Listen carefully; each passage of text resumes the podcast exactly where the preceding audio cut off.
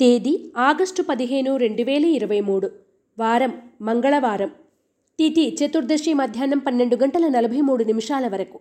నక్షత్రం పుష్యమి నక్షత్రం మధ్యాహ్నం ఒంటి గంట యాభై ఎనిమిది నిమిషాల వరకు. వర్జం తెల్లవారుజామున నాలుగు గంటల ఇరవై ఒక్క నిమిషాల నుండి ఆరు గంటల తొమ్మిది నిమిషాల వరకు. దుర్ముహూర్తం ఉదయం ఎనిమిది గంటల ఇరవై నాలుగు నిమిషాల నుండి తొమ్మిది గంటల పద్నాలుగు నిమిషాల వరకు మరియు రాత్రి పదకొండు గంటల నాలుగు నిమిషాల నుండి పదకొండు గంటల నలభై తొమ్మిది నిమిషాల వరకు.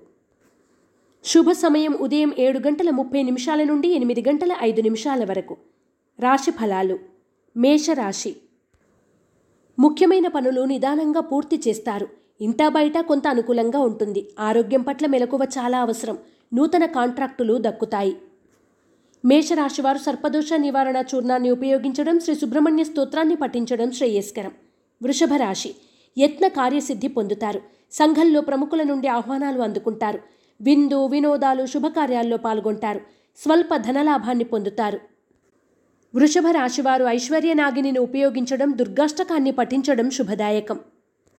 మిథున రాశి ముఖ్యమైన పనుల్లో ఆటంకాలు ఎదురైనా అధిగమించి నిదానంగా పూర్తి చేస్తారు. బంధువులతో ఏర్పడిన స్వల్ప వివాదాలు పరిష్కరించుకుంటారు. ఆరోగ్యం పట్ల శ్రద్ధ చూపించండి. మిథున రాశివారు హనుమాన్ సింధూరాన్ని ధరించడం యంత్రోద్ధారక హనుమస్తోత్రాన్ని పఠించడం శ్రేయస్కరం. కర్కాటక రాశి పాత మిత్రులను కలిసి కష్టసుఖాలను పంచుకొని ఆనందంగా గడుపుతారు. సేవా కార్యక్రమాల్లో చురుగ్గా పాల్గొంటారు. పాత బాకీలు వసూలవుతాయి. వృత్తి వ్యాపారాల్లో అభివృద్ధి సాధిస్తారు. కర్కాటక రాశివారు ఐశ్వర్య నాగిని ఉపయోగించడం దుర్గా కవచాన్ని పఠించడం శ్రేయస్కరం. సింహరాశి. నూతన పరిచయాలు పెరుగుతాయి. ఆర్థిక లావాదేవీలు లాభసాటిగా సాగుతాయి. భూ వివాదాలు తీరి నూతన ఒప్పందాలు కుదుర్చుకుంటారు. ఉద్యోగ వివాహ యత్నాలు ఫలిస్తాయి. సింహరాశివారు నాగబంధాన్ని ఉపయోగించడం శ్రీ సుబ్రహ్మణ్య భుజంగ స్తోత్రాన్ని పఠించడం శ్రేయస్కరం. కన్యారాశి ఎంత కష్టపడినా ఫలితం ఉండదు. జీవిత భాగస్వామి సలహాపై నూతన కార్యక్రమాలు చేపడతారు. గృహ నిర్మాణ ఆలోచనల్లో తొందరపాటు వద్దు. స్వల్ప ధనలాభాన్ని పొందుతారు. కన్యారాశివారు అరటినార వత్తులతో దీపారాధన చేయడం సంకష్టనాశన గణేష స్తోత్రాన్ని పఠించడం శ్రేయస్కరం. తులారాశి ఆర్థిక పరిస్థితి అంతంత మాత్రంగా ఉంటుంది. శ్రమ తప్పకపోవచ్చు. చేపట్టిన పనుల్లో జాప్యం జరిగినా సకాలంలో పూర్తి చేస్తారు. వృత్తి వ్యాపారాల్లో అభివృద్ధి సాధిస్తారు. తులారాశివారు హనుమాన్ వత్తులతో దీపారాధన చేయడం ఆంజనేయ స్థుతిని పఠించడం శ్రేయస్కరం.